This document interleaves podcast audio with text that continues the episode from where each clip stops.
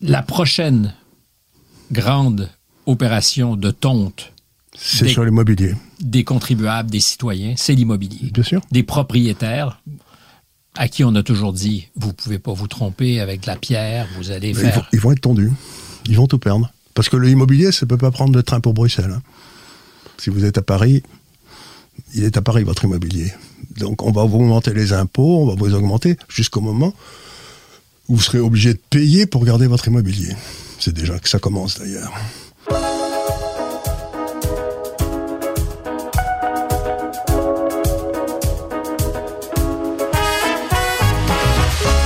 Bonjour à tous, bienvenue à un nouveau numéro de Contact. Avec nous cette semaine, l'économiste et financier Charles Gave, auteur du, du livre de l'essai des lions menés par les ânes, ce qui en soit est une forme de programme déjà dans le titre. C'était en 2001, je vous entends déjà rigoler, c'est bon signe. Vous venez tout juste de publier La vérité vous rendra libre. Alors là, on est dans les évangiles. C'est une phrase de l'évangile selon Saint Jean. C'était le souvenir que j'en avais. Euh, Vous êtes aussi le fondateur de l'Institut des libertés et ouvertement néolibéral, un badge rarement revendiqué ici en France. Néo, je ne sais pas, mais libéral certainement. Alors libéral, je dirais à nouveau que c'est un badge rarement revendiqué Oui, dans oui. ce pays. Et pourtant, vous savez, je vais vous raconter l'histoire. Libéral, un jour j'ai demandé à Milton Friedman, avec qui j'étais assez copain, pourquoi la moitié des grands intellectuels euh, du libéralisme étaient français et pourquoi on n'avait jamais connu de libéralisme en France? C'était une bonne question, avouez. C'est une bonne question. Est-ce qu'il vous a donné une réponse? Il m'a donné, il a rigolé parce qu'il rigolait tout le temps, il était gay comme un pinson. Il m'a dit Charles, tu comprends pas, mais la vérité c'est que pour décrire le paradis, il faut vivre en enfer. C'était beau, non? C'est très beau, c'est très très beau. Ça dit quelque chose de là où il vivait Oui. et de là où vous viviez peut-être à l'époque en France, quoique vous avez passé du temps aux États-Unis. On reviendra peut-être sur le parcours biographique. Je fais une petite pause pour rappeler à tous ceux qui nous écoutent ben, qu'on vous suggère de vous abonner à notre chaîne. C'est très important, si vous n'êtes pas déjà abonné, de nous liker, de nous aimer. Si bien entendu, les contenus que nous produisons sont à votre goût, c'est le minimum qu'on demande. Mais sachez que pour les algorithmes, ce genre de choses est très utile. Euh, Charles Gave, je vais commencer avec une citation parce que vous avez écrit ça très récemment. C'était le 17 décembre dernier, une de vos chroniques. Les 12 mois qui viennent vont être passionnants. La première victime collatérale de la guerre civile qui commence aux USA devrait être le dollar US et la deuxième de ces victimes collatérales, le marché obligataire américain. Alors, je ne sais pas si on doit déjà recommander d'aller coucher les enfants parce que quand on annonce la guerre civile, euh, c'est pas la première fois que je, je vois ce genre de prophétie ou que je les lis. Euh, vous semblez être assez sérieux. C'est pas le deuxième degré pour vous. Non, c'est pas du deuxième degré, parce que sur, sur mes 11 euh, petits-enfants, j'en ai 9 qui ont un passeport américain. C'est pour vous dire que je ne suis pas un ennemi forcené des États-Unis. J'ai fait des études aux États-Unis dans les années 60. Et j'aime beaucoup ce pays, qui était un pays euh, un petit peu pionnier. Très pionnier à bien des égards. À des égards, et avec une- un fort degré de compétence et aussi de, de violence. C'est un pays qui est quand même très violent par rapport au Canada, Mhm. qui n'est pas violent du tout. Euh, les États-Unis, vous êtes surpris par le niveau de violence qu'il y a dans la société. Et on, à l'évidence, depuis à peu près les années, un peu soit avec les années Clinton, allez, euh, la société américaine s'est scindée en deux. D'un côté, euh, ce que j'appelle les globalistes, les, ceux qui veulent être restés de la puissance, l'hyperpuissance, comme dirait Védrine. Et de l'autre côté, bah, les gens de l'Oklahoma ou n'importe quoi, qui sont euh, des gens de l'Oklahoma qui, Mhm. qui sont euh, des braves gens et qui veulent qu'on leur foute bien la paix. Quoi. Ils n'ont pas de passeport, euh, ça les intéresse pas le reste du monde. Et, euh, En fait, l'éternel contraste entre ceux qui vivent sur les côtes, Oui. donc à l'est comme à l'ouest du pays, Et ceux qui sont dans le centre du pays. Et quand vous regardez la carte électorale des, des États-Unis, tout le centre, comme ça, c'est tout bleu, et puis il y a les, les bord- les bordures rouges, comme ça, qui sont les démocrates. Non, c'est le contraire. C'est rouge sont les républicains, et puis les bordures bleues. Donc, d'habitude, ils trouvaient des façons de discuter entre eux, parce que il n'y avait, y avait pas de haine entre eux. Ils avaient deux conceptions du monde différentes, mais ils se, se haïssaient pas. Et à partir de, je sais pas, justement, de la, de la fin du dernier siècle, il s'est passé un phénomène curieux, c'est que la gauche est devenue intolérante, complètement intolérante, et qu'elle supporte pas la contradiction. C'est-à-dire, on est passé d'un régime où on pensait que par la discussion entre gens de bonne compagnie. On, Mhm. a- on arrive, on se rapprochait de la vérité. Elle était inatteignable, mais on s'en rapprochait. Aujourd'hui, on est dans un monde où ils sont passés, eux, eux, ils, ils savent ce qu'est le bon, le moral, le juste, le vrai, et les autres sont des salauds. Mais vous ne pouvez pas discuter avec quelqu'un si vous le considérez au début au de la point de discussion. départ, ouais. C'est au point de départ, la gauche est devenue complètement intolérante. Et, quelque part, la gauche a abandonné le peuple. Ah, c'est les années 90 pour sûr avec M. Clinton. C'est exactement. était, euh, lui, ben, très favorable au libre marché, enfin plus qu'au libre marché, à la mondialisation, La et, et qui a un peu trahi le pacte qu'il y ait le Parti démocrate avec, Avec le, le peuple. C'est ça. Et donc, ils ont absolument abandonné le peuple. Alors, vous me direz, au moins, quelque part, le Parti républicain n'a pas abandonné la nation, parce que nous, en Europe, la gauche a abandonné le peuple, et la droite a abandonné la nation. Alors, on se retrouve on se- Orphelin. orphelin. On ne sait plus pour qui voter. On est quand même un peu embarrassé. Mais aux États-Unis, le Parti démocrate a décidé qu'il représentait le juste et le bien. Et ça, dès le moment où vous, vous passez dans un monde où vous pensez que l'autre est un salaud, vous avez le droit moral de tout faire pour l'éliminer. Et le faire taire. Le faire taire, le le tuer. C'est-à-dire que vous n'êtes pas très loin de gens qui vous disent que dans le fond, il faut abandonner euh, la liberté de parole et, et mettre les gens en prison s'ils s'ils pensent pas bien ou s'ils sont pas d'accord. Vous avez des appels tout le temps pour, par exemple, au moment du Covid, empêcher les gens qui n'étaient pas d'accord de s'exprimer. Et maintenant, sur le réchauffement atmosphérique, il y a des gens qui disent que quiconque dit que c'est pas vrai euh, doit être interdit d'antenne. Donc vous avez un appel forcené à l'excommunication. Et ça pourrait mener éventuellement à une guerre civile, selon Ben- vous, parce que c'est l'expression que vous avez, le choix des mots que vous avez employé. on n'en est pas loin. On n'en est pas loin. Quand vous voyez, ce qui me gêne beaucoup aux États-Unis, c'est que, bon, vous avez la séparation des pouvoirs, mais j'ai l'impression que la, euh, la gauche a capturé le département de la justice aux États-Unis, comme la gauche, a- comme les, les multinationaux ont capturé les tribunaux euh, européens. Et donc ils se servent de la justice pour arriver à leur fin politique Une instrumentalisation? Une instrumentalisation de la justice. On, voit très bien, par exemple, euh, on réussit pas à avoir des tas de documents, des choses. euh, on- enfin, ils font des choses aux États-Unis. On comprend pas pourquoi il y a des gens qui sont pas encore inculpés. Quoi, qu'est-ce qui se passe? Mais pour qu'est-ce qu'on attend Quoi, c'est. euh, je n'ai jamais réussi à savoir à ce jour, et Dieu sait que je suis les États-Unis avec beaucoup d'intérêt. Monsieur le président élu Trump. Avant même qu'il ait été élu, il y a une enquête qui a été déclenchée pour savoir s'il avait des liens avec la Russie, vous savez Non seulement je le sais, mais le, le Russiagate a été entièrement démonté. M'as demandé, mais on n'a jamais su qui a donné l'ordre au FBI de commencer cette enquête. Ça ne pouvait être qu'Obama. Parce que jamais un patron du FBI n'aurait répondu à personne d'autre. Et donc, vous voyez ce que je veux dire C'est que vous avez une enquête, pour la première fois dans l'histoire, qui a été déclenchée sur un président élu. Et à ce jour, on ne sait toujours pas qui a donné l'ordre. C'est quand même étonnant, non? C'est pas la seule chose qui soit étonnante en ce moment parce que vous dites justement les 12 prochains mois seront passionnants. Passionnant. Euh, Parce que comme on le disait euh, en Chine quand on disait May you live in interesting times. Oui, ça veut dire, Euh, qui était une damnation en qui fait. était en fait les, les temps intéressants, c'est là où. Mais par contre, les Chinois disent aussi quelque chose, parce que c'est pas que je sois partisan du président actuel en même temps, mais ils, ont, ils disent qu'une crise et une opportunité, c'est le même signe. Mhm. Donc, on- on- Beaucoup d'opportunités à l'horizon. il y a beaucoup d'opportunités à l'horizon, voilà. Pour quelqu'un qui aime la liberté, il va retrouver sa possibilité de bouger. Deux choses. Alors, parce qu'il y a le concept de liberté, on pourra revenir là-dessus. C'est un mot aujourd'hui qui fait très, très peur. Et- Euh, aux gens de gauche. probablement, euh, alors que c'était en d'autres temps ceux qui revendiquaient le plus haut et fort euh, Bien sûr. cette liberté. Puis tout à l'heure, vous parliez du peuple. Et Ah, lui, il réclame sa liberté à cri, lui. Alors, pour ceux qui vous connaissent et ceux qui vous découvriraient, il pourrait y avoir ce doute. Mais qu'est-ce que le peuple peut intéresser Charles Gave, qui fume ses gros cigares, qui a fait fortune, qui a, qui a fait des millions, qui a été trader, qui a vécu à Londres et à Hong Kong où il a fait de bonnes affaires. Et je suis pas ironique. J'imagine la posture mentale de certains qui pourraient juger que pour un homme comme vous, c'est de la posture que de s'intéresser au peuple. Je, sais que ce n'est pas le cas, mais vous comprenez la question. Je comprends la question très bien, mais euh, Euh, d'abord, la façon dont j'ai fait fortune euh, est d'une façon assez spéciale. C'est-à-dire que, par exemple, j'ai pas dû donner un, ordre en bourse depuis plus de dix ans. Je regarde les marchés, je les analyse, je regarde l'économie, je regarde les relations, j'essaye de comprendre. Et une fois que je, les, ai comprises, ou crois, ou, ou je crois que je les ai comprises, à ce moment-là, je vais voir tous les clients que j'ai dans le monde avec Gafcal et tout, et je leur explique ce qu'ils devraient faire pour pas perdre d'argent.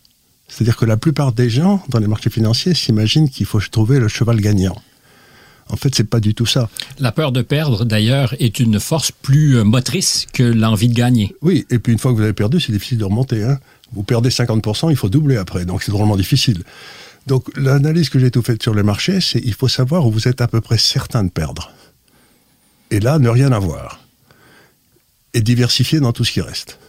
Mais euh, en quoi ça nous ramène à cette conscience du peuple que vous avez? Mais Ça me dit que simplement, le système capitaliste est le seul qui réussit à faire sortir le peuple de la misère, à condition qu'on continue à rester capitaliste. C'est-à-dire que le capital aille à ceux qui savent s'en servir et non pas à ceux qui s'en servent pour écrabouiller le peuple. Ce qui est un peu ce que nous vivons, selon vous, et je vous ai plusieurs fois lu là-dessus, mmh. depuis une trentaine d'années. Comme une espèce de perversion où on pense vivre dans une économie de marché. Mais pas du tout. Et où, au contraire. On en est complètement sorti. Alors, développer. Bah, c'est une raison très simple. Par exemple, vous savez, vous avez le capitalisme, c'est quelque chose de très curieux qui a émergé avec Locke, c'est ce que j'explique dans mon, dans mon livre qui était un philosophe de la fin du XVIIe en Angleterre. Et qui s'intéressait beaucoup aux lois aussi. Qui, qui était à l'origine, qui dit, c'est-à-dire ce que les gens ne comprennent pas, c'est que le libéralisme, c'est une doctrine juridique. Ça n'est pas une doctrine économique. C'est une doctrine comment organiser la société pour éviter que l'État, à qui nous avons donné le monopole de la violence légitime, vous savez, comme disait Weber, Weber.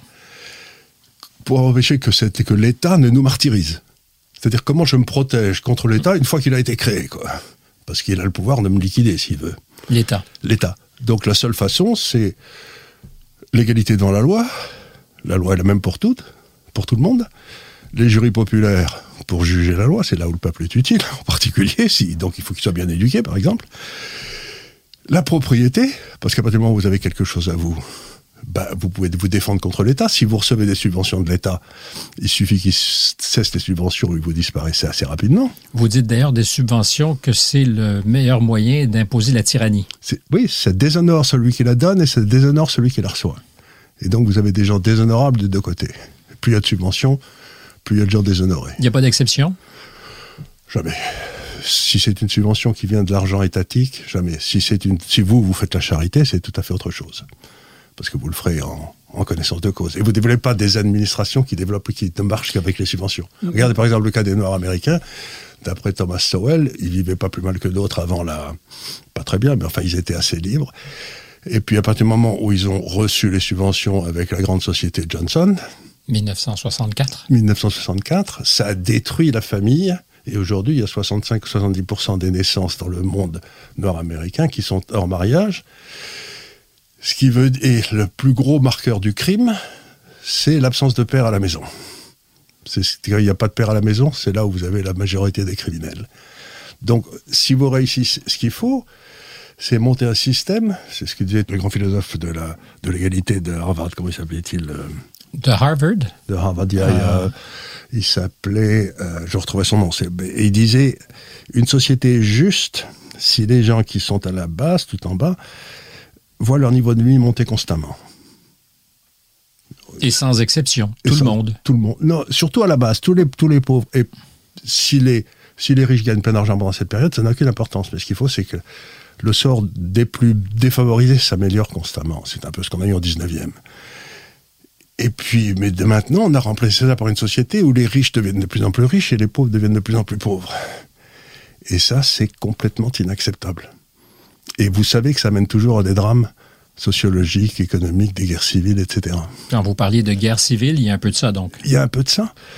Alors comment leur organisé ben, Ils ont pris, ils, les gens au sommet, après la chute du mur de Berlin, ont pris le contrôle de la monnaie. Et ils ont mis les taux d'intérêt à zéro, par exemple. Bon, mais si vous mettez les taux d'intérêt à zéro, celui qui a de l'argent, moi j'en ai un peu, peut emprunter sur les actifs qu'il a, déjà, pour acheter d'autres actifs existants. Et donc le prix des actifs existants va monter, Mhm. puisque tout le monde va acheter. Donc lui, il va s'enrichir. Mais Et avec un risque quasi zéro quand on emprunte à 0,3, trois 4 pour acheter un immeuble à Paris, vous pensez bien que ça va, ça va pas. Mais ce qui se passe à ce moment-là, c'est que du coup, moi, à la place de prendre mon argent et d'essayer de faire un nouvel immeuble, je le fais pas. J'achète un immeuble existant, c'est beaucoup moins dangereux. Et la banque ne me prêtera que sur une affaire existante. Et donc, il n'y a plus de. Le stock de capital n'augmente plus. Comme le stock de capital n'augmente plus, la productivité baisse et les pauvres s'appauvrissent. Donc, les taux d'intérêt bas, c'est une façon de favoriser les riches et de défavoriser les pauvres. C'est un transfert de richesse. C'est un tra- vous taxez l'épargne, c'est ce que vous faites, vous taxez l'épargne, et en taxant l'épargne, vous détruisez automatiquement du capital futur. Et donc, et c'est un, et je ne peux pas croire que des gens comme les gouvernements des banques centrales ne savent pas ce que je dis, ils le savent tous. Écrit. Alors, quand vous dites il, excusez-moi de revenir sur l'expression parce que euh, je suis pas très paranoïaque, je ne pense pas que vous le soyez non plus, quoique il y a peut-être Bon, de nous avons raisons. des ennemis. hein. On- je suis pas paranoïaque, mais j'ai des ennemis, ça je le sais. Même les paranoïaques en ont. Euh, qui sont ces gens qui euh, se retrouveraient derrière le il pluriel? Ce sont des gens qui. Est-ce qu'il y a une cabale? C'est une espèce de cabale, mais il y a plus que ça. Je crois que c'est ce qu'avait dit Eisenhower dans son, dans son dernier discours. Il avait dit faites attention à l'émergence d'un groupe euh, Complexe militaro-industriel. industriel, vous savez, l'État profond, etc. Et donc, pour lutter contre l'Union soviétique, vous aviez besoin de gens qui n'étaient pas des bienfaiteurs de l'humanité. Vous savez, c'était c'était des gens qui étaient bien organisés. Bon, la CIA, le FBI, enfin tous ces gens-là. Et puis quand le mur de Berlin est tombé, s'il y avait eu quelqu'un de compétent, il aurait par exemple fait baisser les effectifs militaires aux États-Unis des deux tiers ou des trois quarts. Il aurait sans doute euh, annulé le, le FBI et puis les États-Unis n'auraient pas été envahir des pays toutes les semaines. Quoi. Et ce que je veux dire, ça serait passé beaucoup mieux. Eh ben c'est pas du tout ce qui s'est passé. en fait, il aurait peut-être aboli le CIA plutôt que le FBI. La Oui. police fédérale serait restée, j'en suis convaincu. Peut-être. Mais en même temps, maintenant, elle a de tels liens avec l'État profond qu'on ne sait pas s'il faut qu'elle reste. Alors, quand vous parlez de l'État profond, je suis heureux que vous le c'est ce fassiez. groupe. Mais, C'est mais ce c'est parce que c'est un sujet un peu tabou. Euh, ont toujours l'air d'urluberlu ceux qui parlent de l'État profond. Euh, et, je suis avec vous, il y, a, il y a des forces agissantes qu'on ne sait pas nommer et qui ont beaucoup de pouvoir. Ben, je vous donne un exemple assez simple. C'est que les États-Unis sont le seul pays au monde où la publicité pharmaceutique est permise à la télévision. Est-ce que vous savez, vous qui êtes un homme du métier, combien la publicité pharmaceutique fait du total des recettes publicitaires des grandes chaînes de télévision? C'est énorme et particulièrement dans les chaînes d'infos. À CNN, par exemple, je pense que c'est 70% peut-être de la Pour les chaînes de télévision dans leur ensemble, c'est 78%. Donc vous avez ces gens qui ont pris le contrôle indirectement de ces chaînes de télévision par l'intermédiaire de la publicité. Et donc, ils disent, les chaînes de télévision disent ce que disent leurs annonceurs. Vous savez, c'est le, fa- c'est le truc que Musk a eu la semaine dernière, quand il a dit Go fuck yourself à ce brave... euh, il est en train de dire... Bob Iger, le Bob patron Iger, de Disney. Il, est en train de dire Musk, ce n'est pas parce que vous me donnez la publicité que vous allez être maître de ce que je vais dire à la télévision. Et Ou Bob de ce Iger- que je vais laisser ou dire que sur je vais dire par X. quelqu'un d'autre. Ouais. Tout le monde peut dire à condition que ce soit pas insultant, que ce soit pas contre la loi, etc. Donc on a eu un système où dans le fond, ce que j'écrivais dans un papier récent, c'est que dans le temps, le meilleur journal du monde, c'était le Times à Londres. Bon, ben, le Times à Londres au 19e, il coûtait en abonnement le, sa- le salaire d'un ouvrier annuel. C'était très très très cher. Et Donc puis, l'information était très valorisée. très valorisé et complètement indépendante parce que vous dépendiez que de vos lecteurs. Et puis la publicité arrivée, la part des lecteurs dans leur rentabilité a baissé, a baissé, a baissé jusqu'à n'être quasiment plus rien. Et aujourd'hui, tout vient de la publicité. Et donc les, les gens qui payent, celui qui paye est le maître. L'information est inféodée Est à des- annonceurs. à ces annonceurs. Et l'un des- l'une des maladies du capitalisme, qu'on le veuille ou non, c'est la tentation de transformer son profit qu'on fait avec risque en une rente. Et pour transformer votre profit en rente, il faut que vous capturiez l'État de façon à vous garantir ça. Et ça fait 30 euh, ou 40 ans que toutes les grandes sociétés sont en train d'essayer de transformer leur profit en rente. Et on fait main basse sur une partie des leviers de l'État? Ben, Par exemple, en désamorçant complètement toutes les, euh, toutes les poursuites antitrust. Ça fait. Regardez par exemple, le plus bel rente du monde qui existe à l'heure actuelle, c'est Microsoft. Ça fait des années qu'on aurait dû casser Microsoft. Et pourtant. Et pourtant. navire. Et, et, pourtant, et sans parler d'Amazon, et sans parler de Google, tout ça sont des espèces de monopoles de fait. Oui, d'ailleurs, on est très loin de l'esprit du marché. Mais complètement, il n'y a plus de marché. Parce qu'il n'y a aucun moyen d'offrir même un produit meilleur compte tenu de ce qu'ils ne font aucun espace à toute forme de compétition. Bien pire que ça, c'est qu'il y a une grande société qui est la plus grande dans tout ce qui est imagerie, vous savez, pour, pour, euh, retoucher vos photos, etc. Bon. Il y avait une petite société qui commençait à lui tailler des croupières. La grosse société l'a racheté à 50 fois ses ventes. Ses ventes. Personne refuse. Personne refuse et l'a fermé. Étouffer la compétition. Donc, Donc un meilleur produit dans un marché qui est parfaitement un marché ben, l'emporte toujours. L'emporte toujours. Mais si vous l'achetez et vous le fermez, vous vous assurez un monopole. C'est de la médiocrité. C'est une montée vers la médiocrité. Et vous savez que dans une société avec des sociétés monopolistiques, l'emploi est beaucoup plus bas que de s'il y avait une société concurrentielle. Alors, je reviens à l'état profond parce que. Mhm. C'est une question importante parce que est-ce qu'il existe ou pas? Et la réponse est oui. Alors, vous dites justement dans ce papier que je citais tout à l'heure, l'état profond et sur le pied de guerre, il va jouer son va-tout dans les six prochains mois de 2024 aux États-Unis. Aux États-Unis, oui. Alors ça, c'est un... J'ai un associé que j'aime beaucoup qui s'appelle Anatole Kaletsky, qui est un très grand journaliste britannique.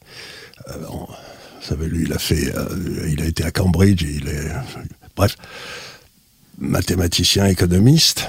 Il ne fait pas partie de ceux que M. Taleb appelle les educated and yet idiot. Non, il est educated et très très malin. Et euh, il est de gauche. Bon, ce qui me gêne en rien. Mais il a. Moi, j'essaye beaucoup de travailler avec des outils quantitatifs pour vérifier mes hypothèses, voir quand elles se passent, etc. Lui, il est beaucoup plus intuitif que moi. Il a une énorme connaissance des marchés. Il a été le rédacteur en chef économique du Times. Vous savez, c'est quand même ça a été quand même une, très très grande vedette à Londres. Et il y a à peu près un an, un an et demi, il a dit bon, nous allons arriver dans une période où la Fed resserrait. Vous savez, la Fed, la mhm. Fed était en train de serrer. Elle a dit on va arriver à peu près dans un an ou dans un an et demi à un moment où il va y avoir une contradiction entre la Fed qui serre et l'État profond. Enfin, il l'a pas dit comme ça, mais la réalité, c'est qu'il ne pourrait plus financer l'État profond. Quoi, voilà. Et il a donc dit, à ce moment-là, la Fed va devoir choisir. C'est la vieille plaisanterie de Yogi Berra. Si vous arrivez à un embranchement, vous le prenez. C'est ce qui m'a toujours fait rigoler. Je trouve ça génial. C'est implacable. C'est implacable. Donc vous, il en arrive à un embranchement, et l'embranchement, ça va être soit tuer l'inflation et tuer, tuer l'État profond, enfin de, de réduire les dépenses de l'État massivement, soit de euh, arrêter de monter les taux et de, faire un virage à 180 degrés et dire je vais recommencer à financer. Ce que semble annoncer M. Powell d'ailleurs. C'est ce qu'il a annoncé la semaine dernière. On a l'impression qu'après avoir été inflexible dans leur volonté, alors ça a été brutal, hein, la, montée des taux. La montée des taux, mais il, nous avait dit en aucun cas, deux jours avant, on disait en aucun cas je baisserai les taux, et, et puis maintenant il dit je vais sans doute les baisser deux ou trois fois l'année prochaine. Ce qui veut dire quoi? C'est que aujourd'hui, comme vous l'avez dit tout à l'heure, le déficit budgétaire doit être de, je ne sais plus combien, 349 milliards de dollars en un mois. On était à micro fermé, donc novembre 2023. 349 milliards de dollars, une augmentation, je pense, de 26% du déficit de novembre à novembre, donc novembre 22. Alors même que les recettes ont augmenté de 9% donc, on augmente les recettes, mais malgré tout, on n'arrive pas à boucler oh, le budget. Mais les, dépenses ont augmenté de 25, c'est-à-dire que c'est de la folie. Enfin, aujourd'hui, le déficit budgétaire va atteindre 2000 milliards de dollars, ce qui est complètement... Est-ce que c'est tenable? Ben non, sauf si c'est financé par la Banque centrale. Et alors maintenant, replaçons-nous dans un monde politique. Je pense que tout le monde a compris que la lutte est entre Trump et l'État profond. Quelque part. En tout cas, c'est le candidat qui se présente. Il faut nettoyer le marigot à Washington. Hein, euh, Mais il avait dit la même chose en 2016. Oui, mais il n'a jamais pu gouverner. Drain the swamp. Mais il n'a jamais pu gouverner. Assécher le marais. Les deux premières années, il s'est bagarré contre le contre le, truc russe qui était faux. Puis ensuite, bref, il a, ensuite on lui a enlevé le pouvoir. Quatre mois avant qu'il cesse d'être président, je crois qu'il avait donné l'ordre aux troupes américaines de quitter la Syrie. Le Pentagone a refusé le commander-in-chief qui dit bon, mais on s'en va les gars parce qu'on n'a rien à foutre dans ce Refus d'obtempérer. Refus d'obtempérer dans l'armée. Ça vous dire à quel point il y a des gens qui considéraient que Trump était un président illégitime puisqu'il ne faisait pas partie de ce monde. Et donc aujourd'hui, on a cette bagarre qui arrive. Vous êtes surpris qu'il soit encore vivant, vous? Oui. Mais je crois qu'ils ont quand même du mal parce qu'après avoir liquidé les deux Kennedy et puis le Martin Luther King, et coup, ça fait beaucoup de gens, quoi. C'est, euh, c'est un peu. Donc, euh, cette classe n'hésite pas à tuer, mais c'est moins difficile de tuer à l'étranger. Aux États-Unis, aujourd'hui, ça devient un petit peu visible. Donc, imaginons que cette hypothèse soit la bonne. Vous êtes dans leur peau. Vous savez que si Trump est élu, vous essayez bien de vous retrouver en tôle, compte tenu de toutes les saloperies que vous avez fait à ce moment-là, vous prenez, vous en avez rien à foutre que le dollar saute, rien à foutre que le marché obligataire saute. C'est une affaire de survie pour certains? C'est une affaire de survie pour eux. Mais on dit la même chose de Vladimir Poutine. Vous savez, on dit, c'est faux. On dit si Poutine, par exemple, devait ne pas l'emporter en Ukraine. Ben, il va l'emporter en Ukraine je suis un peu d'accord avec vous pour l'avoir écrit. Enfin, je ne sais pas s'il va l'emporter, mais je pense qu'il ne perdra pas. Ben voilà, c'est ce qui compte. Hein. Euh, donc, je, suis d'avis qu'il ne perdra pas. Euh, mais donc, j'étais moi avec euh, André Markovitch, hum. un, grand traducteur de Dostoïevski, qui est né d'une mère russe, qui a évidemment subjectivement hum. sa vision du monde, et qui dit c'est un chef de mafia. il faut l'humilier, et il joue sa vie. Je reviens à ce que vous me disiez de, ce qui se passe en ce moment aux États-Unis. C'est ce que nous dit l'état profond sur Poutine, oui. Mais en général, les gens décrivent toujours ce qu'ils sont eux. Expliquez. Donc, c'est de la projection? Non, mais c'est simplement la plupart des gens. Comme aujourd'hui, je pense que les gens qui gouvernent aux États-Unis n'hésitent pas devant le crime. Ils pensent que les autres chefs d'État n'hésitent pas devant le crime non plus. Et c'est le message qu'ils ont fait passer dans tous les, dans tous les médias. J'interromps l'écoute de l'émission pour quelques secondes. C'est une promesse pour vous rappeler une fois encore de vous abonner à notre chaîne si ce n'est pas encore fait. Ça fait toute la différence au monde de nous aimer aussi, de nous liker. Les algorithmes nous ont à l'œil et vous pouvez faire la différence. Vous pouvez aussi nous suivre sur tous nos réseaux sociaux. Je vous donnerai l'impression peut-être de passer du coq à l'âne, mais, c'est mais c'est lié. C'est lié.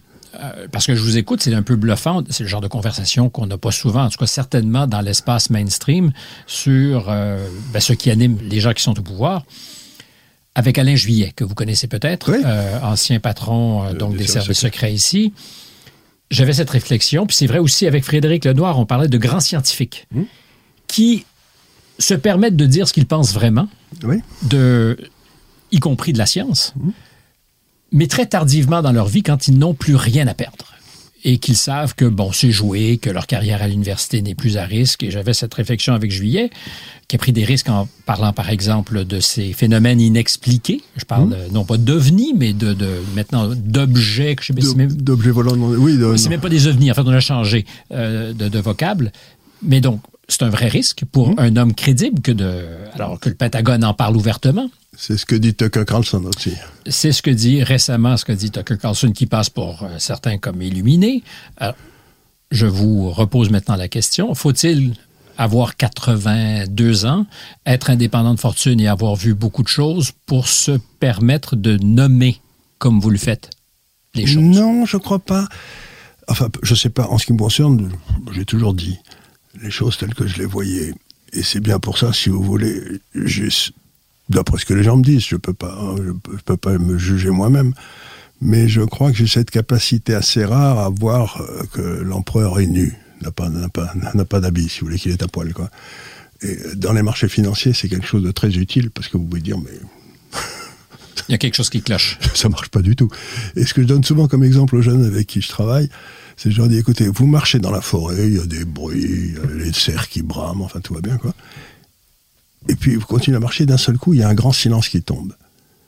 Attention, danger. Et vous savez qu'à ce moment-là, vous faites aussi bien de vous carapater à toute allure. Et ce que je veux dire, c'est que depuis 2-3 ans, j'ai dit attention aux ans, il y a un grand silence qui est en train de tomber. il y a quelque chose qui est en train de se passer dans le monde qui n'est pas de nature démocratique. On est en train d'essayer de nous étouffer. Il y a quelque chose qui se passe. Je suis pas sûr que je le comprenne, mais je sais qu'il y a le silence dans la forêt, si vous voyez ce que je veux dire. La jungle s'est tue. La jungle s'est tue. D'un seul coup, il n'y a plus un bruit.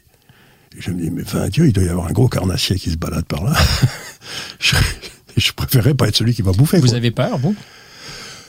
Non, je je suis pas d'une nature, j'ai pas peur. Non. Alors, je reformule, vous êtes inquiet.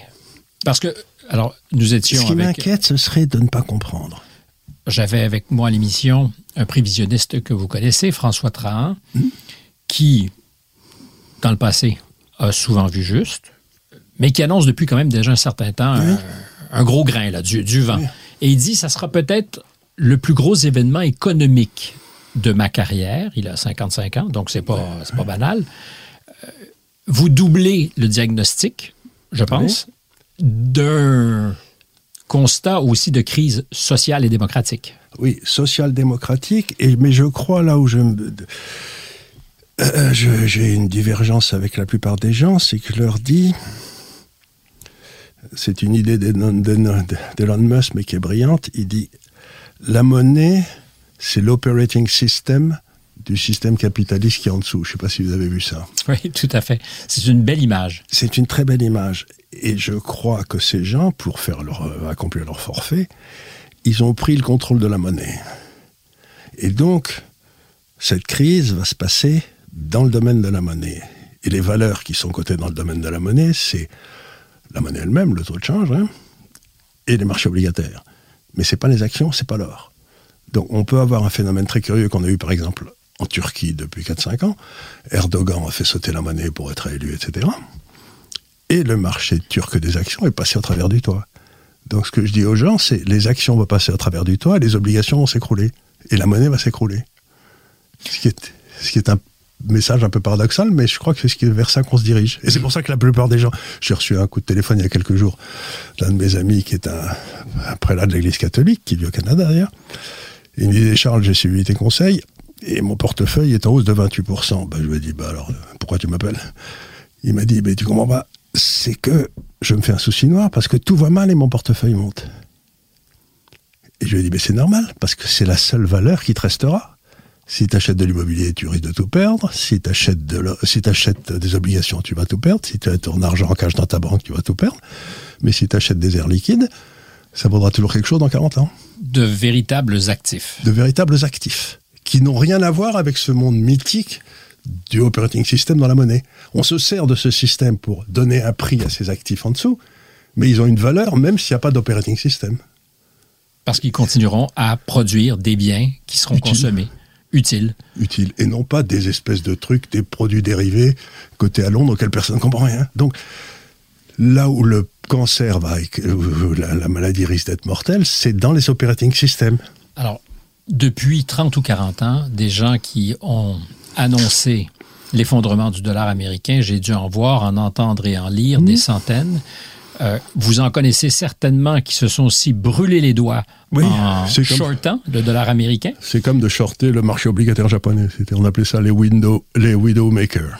Ça, ça- ça faisait des veuves. Ça faisait des veuves. Euh, alors donc, Moi pas. pour- pourquoi aujourd'hui? Parce qu'on arrive à un système de dette aujourd'hui où le, le service de la dette, je vous donne un exemple. insoutenable est insoutenable. Aujourd'hui, vous prenez le budget américain, vous avez trois grandes euh, machines à, à perdre de l'argent, qui sont euh, la défense, le service de la dette et la, so- et la sécurité sociale. D'ailleurs, le service de la dette, si je ne me trompe pas, pour la première fois dépasse les La dépenses défense. militaires. Dépasse les dépenses militaires. C'est 1200 milliards de dollars aujourd'hui, quelque chose comme ça. Absolument. 1200, 1000 milliards. Enfin, je- le trillion, ça devient, ça devient tellement gros que je ne sais même plus combien c'est. Je ne sais pas si vous avez remarqué. 1200 milliards. Oui, on est passé de billion à trillion, personne nous a dit, hein, d'un seul coup. Aucun excès de vitesse. Aucun- Non, non, personne n'a rien dit. D'un seul coup, on s'est mis à compter en trillions. Mais attendez une seconde, moi je sais même pas combien c'est des trillions. Il y a un nombre de zéros pas possible, quoi. Donc, il y a ça. Et on va vers un blocage du système parce qu'avec un déficit de 2000 milliards par an et les taux d'intérêt à 3, 4, 5 euh, ben, euh, de plus en plus ira au service de la dette et de moins en moins aux deux autres.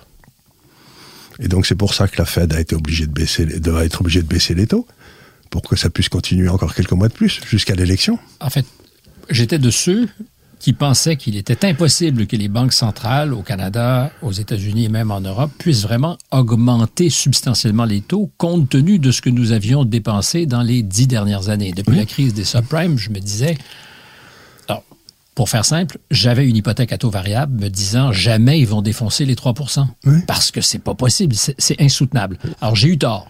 Oui. J'ai eu tort puisqu'on est à 6-7 de, de taux hypothécaires. Oui. Aujourd'hui, vous pensez que la pression va ramener, j'ai pas envie de dire à la raison, mais Ils vont pas, c'est pas la raison. Ils vont essayer de baisser les taux. Mais à ce moment-là, qu'est-ce qui va se passer? Ben, euh, Aujourd'hui, par exemple, aux États-Unis, vous êtes à un plus bas historique sur le taux de chômage. Si vous baissez les taux d'intérêt quand il y a plein emploi, l'inflation repart, re- repart à toute allure. Donc, ils ont on fait est guetté par l'inflation? ben évidemment, dès que, dès, que, dès que ça va repartir, dès que la demande va repartir, oui, bien sûr, on va, c'est exactement comme dans les années 70. Volcker, quand il est arrivé, ce qu'on oublie souvent, il a monté les taux, il a fait baisser, il a fait une crise du crédit, le marché s'est écroulé, il m'a tellement arraché, il a baissé les taux, et l'inflation est passée de 5 à 12 en quelques mois. Et donc vous risquez d'avoir une pétée d'inflation, et à ce moment-là, ils sont cuits. Mais ils espèrent que ça se passera après Ils sont l'élection. où nous sommes cuits? Ah ben, nous sommes cuits, mais, sur- mais eux, ils perdront leur levier sur le pouvoir. Puisque leur levier sur le pouvoir, le, le pouvoir qu'ils exercent ne s'exerce que dans ce que dans le operating system. Il n'est pas tellement dans l'économie réelle. Alors, si je vous entends bien, Charles Gave, le pari, c'est d'acheter dans une fenêtre courte Hmm? du temps Oui. et de l'espoir pour être capable de reporter au pouvoir, pardonnez l'expression un peu lourdote, là, mais l'état profond. C'est-à-dire qu'il y a des intérêts qui ont des intérêts communs Oui. et baisser les taux d'intérêt en ce moment, quel que soit le prix à moyen terme, est pas tellement important au vu de l'enjeu. De l'enjeu, c'est ça. Alors moi, ce que je fais, c'est que je dis à tous ceux qui veulent bien m'écouter, écoutez, oui, vous pouvez vous amuser à continuer à jouer dans nos marchés entre les actions et les obligations, mais en tout cas, les obligations, faut pas y toucher. Vous pouvez avoir de l'or si ça vous fait plaisir, très bien. Mais en fait, quand je vois le reste quand du vous parlez monde... d'obligations, vous parlez long terme, 10 et long 30 ans. terme, de- de- D'ici 10 10 à 30 ans, c'est ça, des obligations longues. Mais les autres, c'est comme du cash et vous voulez pas avoir du cash non plus. Donc il faut avoir ni cash, ni obligation. Parce ni... que le cash pourrait ne rien valoir ou beaucoup moins. Ben, comme, euh, c'est c'est pas difficile. Vous prenez la Turquie, là, ils ont eu 5 ans d'hyperinflation. Les actions, les actions sont montées de 50% en termes réels. Et les obligations et le cash ont baissé de 97%. C'est un peu le scénario que vous entrevoyez, Oui. y compris pour une économie aussi euh, forte et mature que celle des États-Unis? Je vois pas. Vous savez, pour moi, il n'y a pas d'économie. Il y a- il y, a une bonne monnaie ou une mauvaise monnaie. Le reste, c'est de la littérature. C'est, euh, Et c'est une mauvaise monnaie. Et c'est devenu une mauvaise monnaie, oui. Et aujourd'hui, ce qui se passe en plus, c'est comme ils ont perdu la bataille avec les BRICS, avec le- la Russie et avec la Chine, aujourd'hui, euh, on n'a plus besoin du dollar pour acheter du pétrole. C'est-à-dire que toutes ces réserves de change en dollars qu'on avait constituées depuis 50 ans pour être certain d'acheter du pétrole, dans les banques centrales, 1000 milliards de dollars au Japon par exemple, ben, elles ne servent plus à rien. Puisque vous pouvez acheter votre pétrole en yens si vous voulez. Donc, vous allez avoir un reflux de ces dollars qui servent à rien, qui étaient parqués dans les banques centrales Et- pour acheter de l'énergie. Et donc, d'un seul coup, qu'est-ce que se J'allais dire pire que le yen, du point de vue des Américains, c'est les Chinois avec le RMB qui Ben, sont... Ils le payent maintenant leur pétrole en, en- en yuan. Ouais. Ils ont signé tous leurs contrats avec l'Arabie Saoudite. Et ce qui se passe aussi, c'est que ce que les gens voient pas, j'ai écrit pas mal de papiers là-dessus, j'ai dit bon ben, quand la Russie on l'a bloqué pour de vendre leurs hydrocarbures aux Européens, ben, ils ont été les vendre aux Chinois. Et tout le monde a dit regardez, ils deviennent une colonie de la Chine. Mais ce qu'on n'a pas vu, c'est qu'ils étaient en train d'ouvrir des lignes de communication monstrueuses vers l'Inde. Vous avez quatre ou cinq immenses travaux, des, des espèces de couloirs qui descendent de la, de la Russie. de la Russie, de l'Asie du, de l'Asie au-dessus de l'Himalaya, là-bas, de la Russie vers l'Inde, ce qui fait que maintenant, pour la première fois dans son histoire, l'Inde va avoir toutes ses matières premières qu'elle paiera dans sa monnaie, sans passer par la mer. C'est-à-dire plus de contrôle de la marine américaine. C'est-à-dire qu'il va y avoir un boom de l'océan Indien comme il n'y en a jamais eu dans l'histoire. Donc plutôt que de vous emmerder à jouer ce qui va se passer de mal aux États-Unis, vous acheter des sociétés qui travaillent en Inde ou qui vendent à l'Inde, je sais pas, des, je sais pas, vous pouvez acheter des. Moi, moi personnellement, ça fait des années que je parle d'Air Liquide, vous savez, qui fait des, ou je parle de Schneider, qui fait du petit électrique et tout. Ils sont les deux premiers au monde.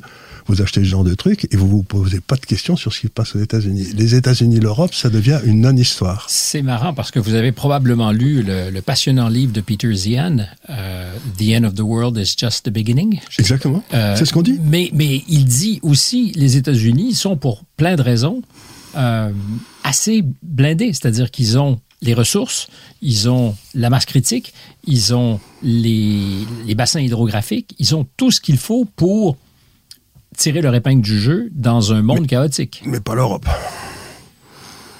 Mais pas l'Europe. Nous, si vous voulez, on n'a pas de matière première. Nous, en Europe, on va se retrouver avec l'énergie la plus chère du monde, le travail le plus cher du monde.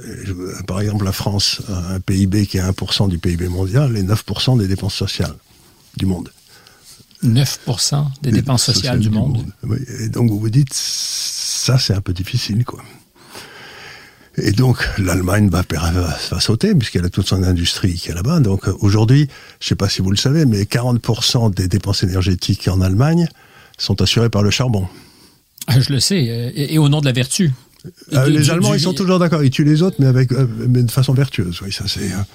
C'était au nom de la transition écologique. Ils ont fermé les centrales nucléaires et puis ils, aujourd'hui se chauffent au charbon. Aujourd'hui se chauffent au charbon. Donc, donc on voit bien ça. D'ici quelques temps, ils feront leur voiture. et quand le ils vent. Ils feront leur voiture, aller jusqu'au bout. Ils feront leur, ils feront leur voiture avec du charbon aussi. Ouais à condition que là on demande encore des voitures, puisque maintenant on demande que des voitures électriques, toutes les batteries sont faites en Chine ou au Japon, donc c'est autre chose. Ça. C'est encore euh, les Allemands viennent se tirer une balle dans le pied de façon ou dans la tête. Si on est à même de constater ce qui effectivement est assez évident, c'est pas. Non, mais j'ai pas, pas fait une prévision pour l'instant. Hein. Euh, comment expliquez-vous ou la complicité ou l'absence de lucidité de tous ceux qui sont à la barre euh, ben, de nos grandes économies? Ben, euh, si vous voulez, vous avez deux explications. La les mesures prises par l'Europe semblent avoir un but, c'est de suivre la politique préconisée par les États-Unis.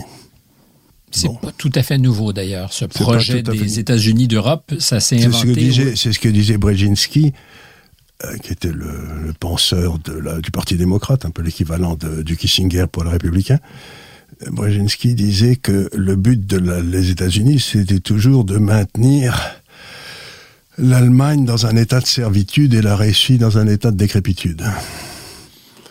Et, Jean Monnet grand. Il, n'a fait que ça. Grand patriote devant, devant l'éternel. Non, il n'était pas patriote du tout. Il, était, il détestait la patrie.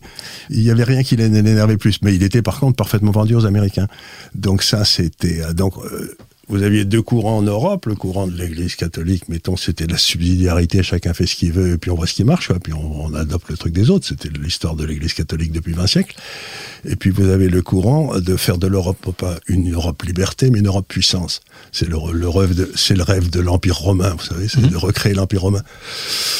Et euh, sous l'impulsion de Jean Monnet, quand l'Allemagne s'est réunie, les technocrates français ont eu tellement peur qui sont décidés qu'on va se vendre aux Américains pour empêcher l'Allemagne de devenir... Euh, L'hyperpuissance qu'elle aurait pu devenir. Qu'elle aurait pu devenir, surtout si elle s'alliait avec la Russie. Et, pour ça, il fallait Mais on a bien saboté ça. Euh, oui, mais on a bien saboté. La façon dont on l'a saboté, c'est qu'on a tué la Bundesbank. Parce que c'était la Bundesbank qui empêchait les Européens de faire des bêtises monétaires, les Américains de faire des bêtises monétaires. Mais à partir du moment où vous créez la BCE, vous tuez la, BCE, la Bundesbank et on peut faire n'importe quoi. La Banque centrale allemande, à l'époque où les Allemands, comme les Européens, étaient souverains voilà. de leurs frontières et de leur monnaie. Et donc, le, pour réussir à faire sauter l'Europe et faire sauter l'Allemagne, il fallait tuer la Bundesbank, ce qui a été fait grâce à l'euro et à l'inspection des finances en France. Tout le monde croit que l'euro, c'était une façon de créer un État européen. Ça n'avait rien à foutre. C'est pas ça. C'était pour tuer la Bundesbank. Je vous ai demandé il n'y a pas très longtemps si vous étiez inquiet, plutôt que. Parce que j'ai commencé par parler de peur, mais inquiet de cette crise à l'horizon qui sera certainement différente de celle qu'on a récemment vécue. Parce que ça ne sera pas qu'une crise financière. Non.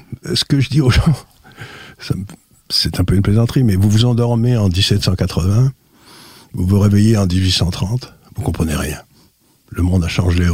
Vous endormez en 1880, vous vous réveillez en 1930, vous comprenez rien.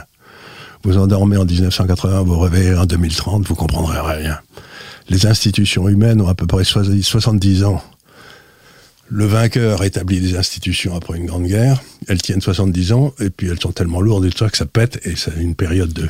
Il y a un lien entre ce que vous dites et les cycles de vie, c'est-à-dire notre capacité à oublier parce qu'on n'a pas vécu quelque chose, 70 ans? C'est ce que dit mon fils. Il dit on fait jamais l'erreur de son père parce qu'on en a entendu parler, on fait toujours l'erreur de son grand-père parce qu'on n'entend Il n'était pas là pour vous en parler. C'est pas faux. Donc, je crois qu'il y a un peu ça. Donc, on a essayé de faire une espèce de gros gloubi-boulga. On a dit, bon, le diagnostic, c'est en 45, c'est de la faute des nations c'est les gens qui, les mmh. Allemands et les Français qui se mettaient sur la guerre, donc on va arrêter les nations et on va faire un gros boulga, il n'y aura plus de guerre. Mais comme disait De Gaulle, l'épée est l'axe de l'histoire et la guerre, elle revient toujours. Et donc, ce que je dis aux petits jeunes qui viennent me voir, ils me disent quelle école de commerce je leur devrais faire? Je leur dis l'école de commerce, je suis pas sûr, mais tu, tu devrais peut-être faire Saint-Cyr. École militaire. École militaire, c'est peut-être plus malin. Tu seras plus utile qu'à te faire tourner des tableaux Excel à Londres pour gagner un demi-point, quoi. Évidemment, il faut avoir 82 ans pour rire de ça, parce que j'imagine que si moi j'avais 20 ans, je serais à vous écouter euh, un peu terrorisé, quoi. Mais non, pas terrorisé, parce que vous allez redevenir libre. Alors, c'était le maître mot du départ de notre conversation il y a très, vous allez longtemps. Vous allez redevenir libre. Expliquez-moi. Ben, c'est-à-dire que tous ces gens, quel a été leur but? Finalement encore réfléchi, c'est d'arriver, mettons, à un gouvernement mondial, dont ils seraient les, éminents représentants. Mais pour que ça marche, il faut qu'ils aient personne en face d'eux. Donc il faut qu'ils détruisent tous les corps, tous les corps intermédiaires, les nations, les clubs de football, les amicales, pour n'avoir que des individus paumés en face. Atomisés. Atomisés. Ce qui suppose de détruire toutes les nations. C'est ce qu'ils ont fait avec beaucoup de talent. Ils ont même, ils ont même réussi de façon assez extraordinaire à détruire la cellule de base, c'est la famille. C'est à partir de là que tout se construisait toujours chez nous. Donc ils ont réussi à détruire la famille. Bon, maintenant ils se, retrouvent quelque part. Mais à partir du moment où on n'aura plus ce monstre qui, nous nourrit de subventions, qui nous pique, qui nous pique de l'argent en nous expliquant qu'il veut notre bien et puis le, il, nous nourrit avec ça. Donc on va se retrouver comme à la, chute de l'Union soviétique. On va en prendre plein la gueule, mais on sera libre et donc digne. Ce que j'essaye de dire, c'est que une vie d'esclave, c'est pas une vie. Ce qu'il faut, c'est une vie d'homme libre. Plusieurs de ceux qui nous écoutent diront Ouais, mais cette vie d'esclave, elle me déplaît pas. C'est peut-être le soma d'Aldous Huxley dans le meilleur des mondes. Peut-être qu'on est tous un peu drogués. Ben, on prend, euh. une petite pilule bleue, oui. Oui, je plaisante, mais. Euh, non, mais. Euh, vous savez, moi, je suis un grand lecteur de bande dessinée. Il y avait Astérix. Il y avait. les Gaulois se mettaient à faire des manières, vous savez, puis les, et il allait vendre sur les marchés des mhm. manières. Et puis il y avait des fabricants industriels de manières en, en, Italie là qui gueulaient parce qu'on venait leur voler leur pain, vous voyez, c'est tout, enfin, les trucs habituels. Et puis ils se mettent en grève et il y a leur propriétaire qui dit mais vous êtes esclave. Il dit mais oui, mais la seule chose qu'on est, c'est le travail, quoi. mais il y, a des gens, c'était. Euh, c'est la Boétie qui avait écrit un texte sublime sur, dans le fond, le, comme c'est bien d'être esclave, quoi. C'est notre servitude volontaire. Notre servitude volontaire. C'est, on se sent bien, on est tranquille. On vous dit ce qu'il faut faire. Vous n'avez pas à vous casser la tête. Alors je vous disais le maître mot de la conversation au départ, liberté. Un mot qui est bien malmené et au-delà du mot, ce qu'il incarne. Oui. Eh ben, la liberté, la plus belle définition que j'en ai vue, euh, j'ai beaucoup cherché, c'est la définition de Jean-Paul II dans Santesimus Annus, qui était un, une réflexion qu'il faisait sur euh, l'encyclique de Léon XIII, des Rerum Novarum, là, qui étaient des choses nouvelles. Et, euh, Jean-Paul II disait, la liberté, c'est de pouvoir et de vouloir faire ce que l'on doit faire. Donc il y a une notion de pouvoir, il y a une notion de vouloir et, de, devoir. et de devoir. Et donc, le jour où l'Occident retrouvera la notion de devoir, il redeviendra grand. Pouvoir et vouloir, c'est des, des, des fadaises. C'est pas parce que vous voulez que vous allez. Vous voyez ce que je veux dire C'est qu'une vie, ça va être orienté par la conjonction entre ces trois forces. Et en tout cas, c'est ça qui fait l'Occident chrétien, si j'ose dire. Et aujourd'hui, on a complètement oblitéré cette histoire de devoir. Par la subvention, par. Euh, Mais ça nous ramène là aussi à un des, des thèmes sous-jacents de cette conversation, qui est la notion de l'état de droit. Battu en brèche et j'ai la, certitude que vous êtes davantage préoccupé par cet état de droit qui est battu en brèche que le dysfonctionnement des marchés financiers, par exemple. Le marché financier, c'est une conséquence. Et de toute façon, on s'en sort toujours avec les marchés financiers. Euh, alors, l'état de droit, c'est une notion qui est extraordinairement... Euh, il ne peut pas y avoir un état de droit international. L'état le droit, la loi, ça n'existe qu'à l'échelle de l'État. Enfin, d'une nation. Mhm. On peut pas délocaliser non, il n'y a pas de droit international, ça n'existe pas. Parce qu'il n'y a pas d'armée internationale pour renforcer ce droit-là. Il n'y a pas de police internationale pour renforcer ce droit-là. Donc en fait, l'état de droit, comme le dit fort bien d'ailleurs Poutine, c'est simplement un truc que les Occidentaux décident, que les autres doivent suivre, mais pas vraiment eux. Quoi. Euh, Parce que je ne sais pas si vous en marquez, les gens gueulaient comme un des ânes, à juste titre, quand euh, la Russie envahit l'Ukraine, mais les États-Unis ont envahi l'Irak, ils ont bombardé la Serbie, ils, ont fait, ils avaient attaqué le Vietnam euh, avec l'histoire des fausses mhm. vedettes au Tonkin, etc. Et personne n'a jamais rien dit aux États-Unis. Euh, D'ailleurs, ils sont favorables à l'idée de poursuivre devant le tribunal international Poutine, mais eux-mêmes ne sont pas signataires de l'entente. De l'entente, ce qui est vraiment extraordinaire. Donc, si vous voulez, le, le, droit international, c'est un machin que met le puissant pour expliquer à ceux qui ne le sont pas que s'ils font quelque chose qui ne plaît pas aux puissants, ils vont en prendre plein la tête. Donc, c'est pas du droit. C'est une grosse massue, quoi. Donc, donc, un état de droit, un état ne peut exister. La loi ne peut être pour tous la même que pour les citoyens d'un même pays. Donc l'état de droit, c'est une foutaise. Par contre, l'égalité de tous devant la loi, c'est une réalité qui doit exister dans chaque pays. Et aujourd'hui, elle a disparu puisqu'il y a des gens qui sont plus égaux que d'autres. Comme on l'a bien vu au moment des, de, par exemple. Euh, Boris Johnson serait un bon exemple. Boris Johnson, ça a été une des grandes déceptions de ma vie parce que je croyais qu'il était. Euh, partageait un certain nombre d'idées que j'avais, puis dès ou de valeurs. Ou de valeurs. c'est très différent. parce que moi, des idées, je connais plein de gens qui en ont, qui incarnent ces idées dans des valeurs, c'est autre chose. C'est autre chose. Et qui vivent en fonction de ça. Et puis je me suis rendu compte que c'était n'importe quoi. quoi. C'était un. C'était un gros, un gros plaisantin. C'était un comédien, si vous voulez, qui agissait pour faire croire à des gens comme moi qu'il qu'il avait ses valeurs. Mais en fait, il n'en avait rien à foutre. Ce qui, ce qui comptait, c'était... On peut demander aux autres de s'isoler, de, de s'enfermer chez eux mais pendant la Covid, mais pas lui. Pas lui, parce que lui, il est d'une nature... C'est toute la classe qui nous dirige, si vous voulez. Il y a ils font peser lourdement des lois sur euh, les petites gens qui ont intérêt à obéir, mais eux, ils s'en écartent. Raoult, il a une expression que j'aime beaucoup. Il dit les sociétés humaines peuvent être organisées selon deux critères la compétence mhm. ou l'obéissance. Et il dit dans les, il y a toujours les deux présents dans n'importe quelle société. Et les sociétés fondées sur l'obéissance, les, les, groupes fondés sur l'obéissance, donc une idée, c'est de détruire celles fondées sur la compétence, parce que ça les fait brère. Quelles sont les sociétés aujourd'hui fondées sur la compétence, selon vous ben, C'était justement les hôpitaux, les universités, puis tout ça, on les a remplacés lentement par des obéissants. Et ça revient dans cette atomisation, parce que c'était des points de résistance contre cette espèce d'État central, mondial, etc. Donc vous devez d'abord détruire toutes ceux sur lesquels le peuple, pour aller voir, dit c'est vrai ce qu'il nous raconte? Mais dans cette logique, euh, quand vous dites, par exemple, que les, euh, les juges à bien des égards, ont remplacé les politiques dans nos sociétés, c'est-à-dire qu'on est dans des... Non, les politiques s'appuient sur les juges pour rendre des jugements qui justifient l'action des politiques. C'est pas la même chose. Ben, ça devient un, rouage important, en tout cas, d'une mécanique un peu viciée. Absolument, d'une mécanique complètement viciée. C'est-à-dire qu'autrefois, nous aurions été protégés, par exemple, par le Conseil d'État. Je ne sais pas si vous vous rendez compte, mais toutes nos libertés fondamentales ont été abolies pendant cette crise. Euh, liberté religieuse, liberté de réunion, liberté de manifestation, on avait le droit de rien faire. On devait rester chez soi et la fermer. Euh, logiquement, le Conseil d'État aurait dû dire euh, il n'en est pas question. Mais l'urgence médicale a fait que si, si, il en était question, ils nous ont enfermés. Et en plus, aujourd'hui, le Conseil d'État est devenu une partie prenante de cet appareil d'État. Alors qu'autrefois, c'était celui qui était chargé de, faire de nous protéger contre les excès de l'État. Mais c'est plus du tout ce qu'il fait. Aujourd'hui, le Conseil d'État a complètement trahi son rôle. Vous avez Et sans parler du conseil, du conseil constitutionnel, ça c'est autre chose. Vous avez des enfants? Je vous pose la question, donc la même, la même, que tout à l'heure. Vous n'avez pas peur, vous êtes peut-être un peu inquiet, mais vous êtes inquiet pour eux? Pour ceux qui vous suivent ou vos petits-enfants Non, je ne suis pas du tout inquiet parce que chacun de mes enfants, d'une façon ou d'une autre, a absorbé cette espèce de... Euh, qui n'existe pas de, de, de, de, message que mon épouse et moi on a essayé de la faire passer. Il n'existe pas de morale collective, il n'existe de morale qu'individuelle. Donc, je leur dis toujours, si quelqu'un tu dis tu dois faire ça parce que c'est moral, tu, tu lui envoies une grande claque dans la gueule et tu passes à autre chose.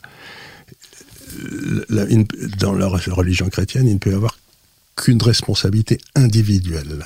Dieu ne sait compter que jusqu'à un. ça paraît curieux, mais il s'intéresse pas aux syndicats, à la nation et tout, il s'intéresse à vous personnellement. Et il cherche à vous. Et donc, il n'est pas. Je vous dirais que si j'avais été ouvrier chez Renault en 1960, j'aurais peut-être un peu oublié Dieu et je me serais soucié de ce que je peux négocier plus efficacement mes conditions de travail quand je suis avec d'autres camarades. Oui, mais c'est très bien. Vous auriez peut-être négocié, ou obtenu des choses que vous méritiez ou pas. Mais d'abord, c'est une, une façon de penser que la hiérarchie serait incapable de reconnaître votre travail si vous le faisiez mieux que les autres. Donc c'était une. Donc on lamine. Donc on lamine.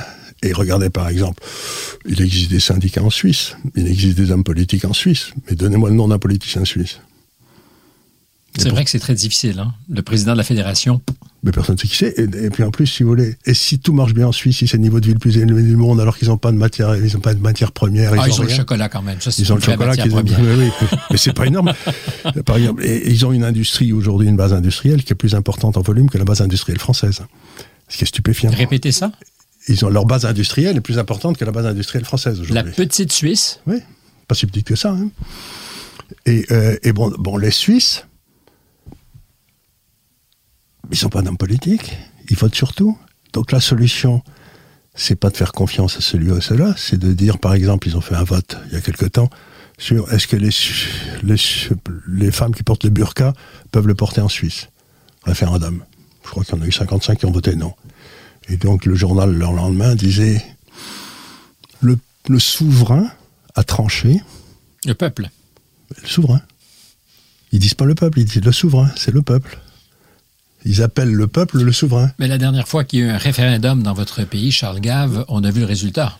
Ben, C'est-à-dire que on le souverain s'est vu déculotté à l'Assemblée nationale. et- et dans- dans- dans- normalement, dans, ces- dans un pays normal, on aurait dû les mettre contre le mur et les fusiller pour trahison, haute trahison. Et comme quand on a vendu tous les bijoux de famille, etc., des trucs de l'extérieur. Donc, la seule façon d'en sortir en Europe, c'est de revenir à l'essence, c'est-à-dire l'individu qui vote individuellement et qui est maître de son destin, c'est-à-dire qu'il n'y en a plus de politique. Mais vous me parliez tout à l'heure de la Boétie et de ce qui nous renseignait sur la nature humaine et peut-être de notre aspiration fondamentale pour la majorité d'entre nous, moutonnière. Moutonnière, ben oui, mais alors c'est ça, et alors à ce moment-là, le vote. euh, mais s'il n'y a pas d'hommes politiques qui peuvent orienter les dépenses, etc., c'est difficile d'être un mouton. Mais est-ce qu'on on encaisse ce que nous méritons par notre indifférence ou?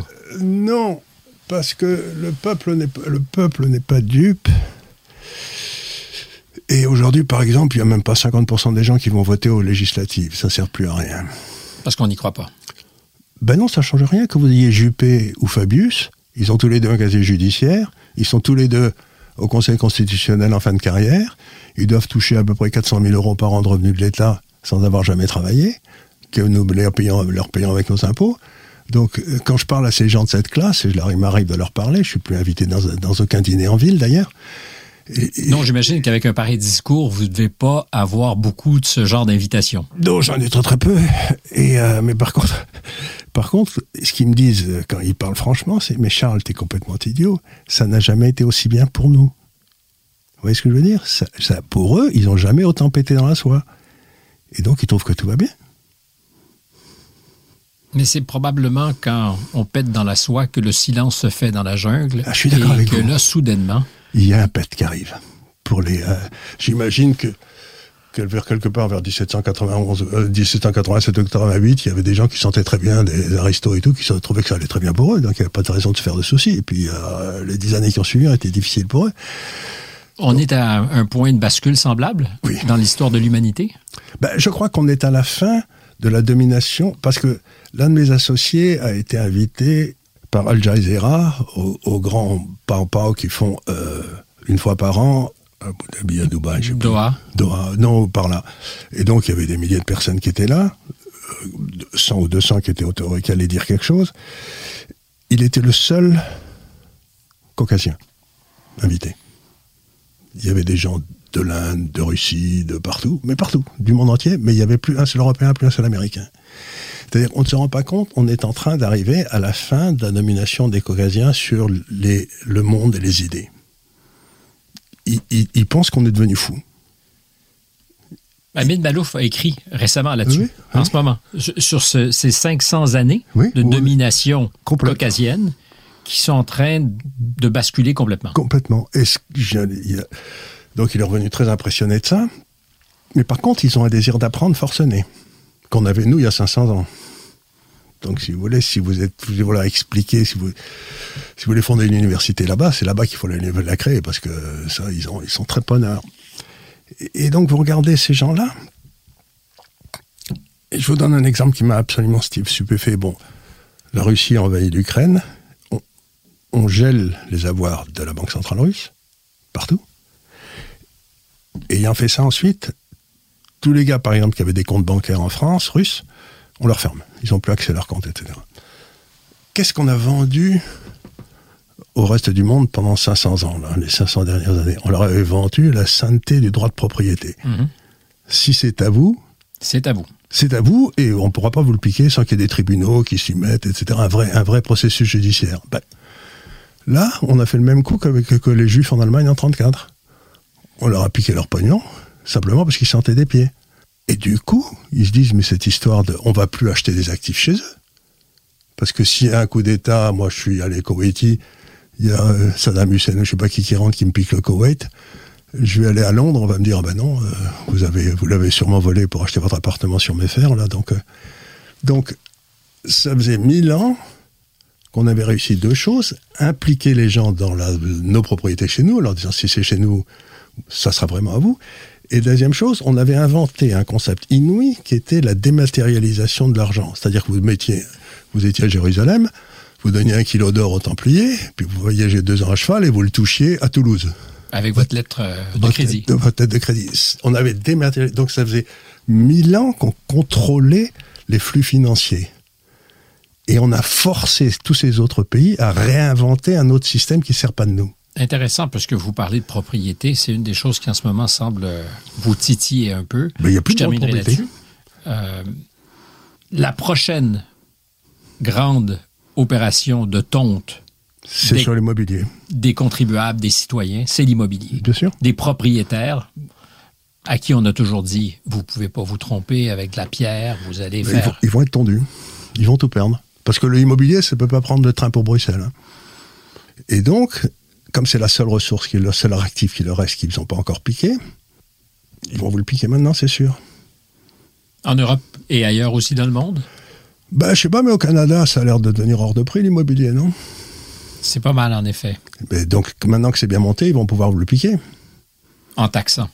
Et en expliquant que c'est complètement injuste que vous qui avez 60 ans, 50 ans, je sais pas quel âge, vous avez une très belle maison que vous avez achetée quand elle n'était pas chère en empruntant, et puis vous avez payé toute votre vie, mais on dit que maintenant c'est complètement injuste parce que tous les types qui arrivent, ils peuvent pas se loger, donc on va vendre votre maison et on va bâtir trois cabanes à lapins pour ces gars-là. C'est au nom de la justice sociale qu'on va vous spolier. J'espère que vous en rendez compte.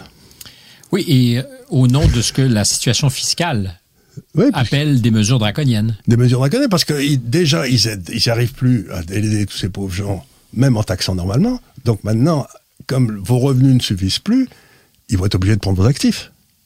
C'est une vue de l'esprit ou vous êtes sérieux quand vous pensez qu'il y aura littéralement une main basse, opération main basse sur l'immobilier? Ça aura du mal aux États-Unis à cause de la Constitution. Au Canada, c'est plus facile à faire. Parce qu'on est plus docile. Parce que vous êtes plus docile. Et en France, euh, c'est déjà, c'est déjà très très très bien engagé. C'est euh, tous mes amis qui ont un petit peu d'argent en France, qui sont pas encore partis, sont en train de vendre leur immobilier aussi vite qu'ils peuvent. Avant qu'il ne soit trop tard. Avant qu'il n'y ait plus qu'un seul acheteur, au prix déterminé par cet acheteur. Un monopole d'achat, quoi. Ben, c'est la fin du monde de Locke si vous voulez, Locke, c'était la propriété, c'était l'égalité de tous devant la loi, c'était la tolérance, c'était toutes ces grandes choses. Et eh ben, on a vécu dans un monde lockien pendant trois ou quatre siècles. Et ils ont qu'une, tous les puissants n'ont eu qu'une idée, c'est de le détruire. Alors j'aurais un mot d'esprit. On va finir locked out. Locked out. On est locked out. C'est très joli. Merci beaucoup. Charles Gave, ça a été un plaisir que de vous rencontrer finalement après vous avoir lu pendant de nombreuses années. J'espère que ça vous a plu. Si ça vous a plu, s'il vous plaît, aimez, likez. Si vous n'êtes pas abonné à la chaîne, je sais que je suis un peu répétitif, mais faites-le, ça a vraiment de l'importance pour nous.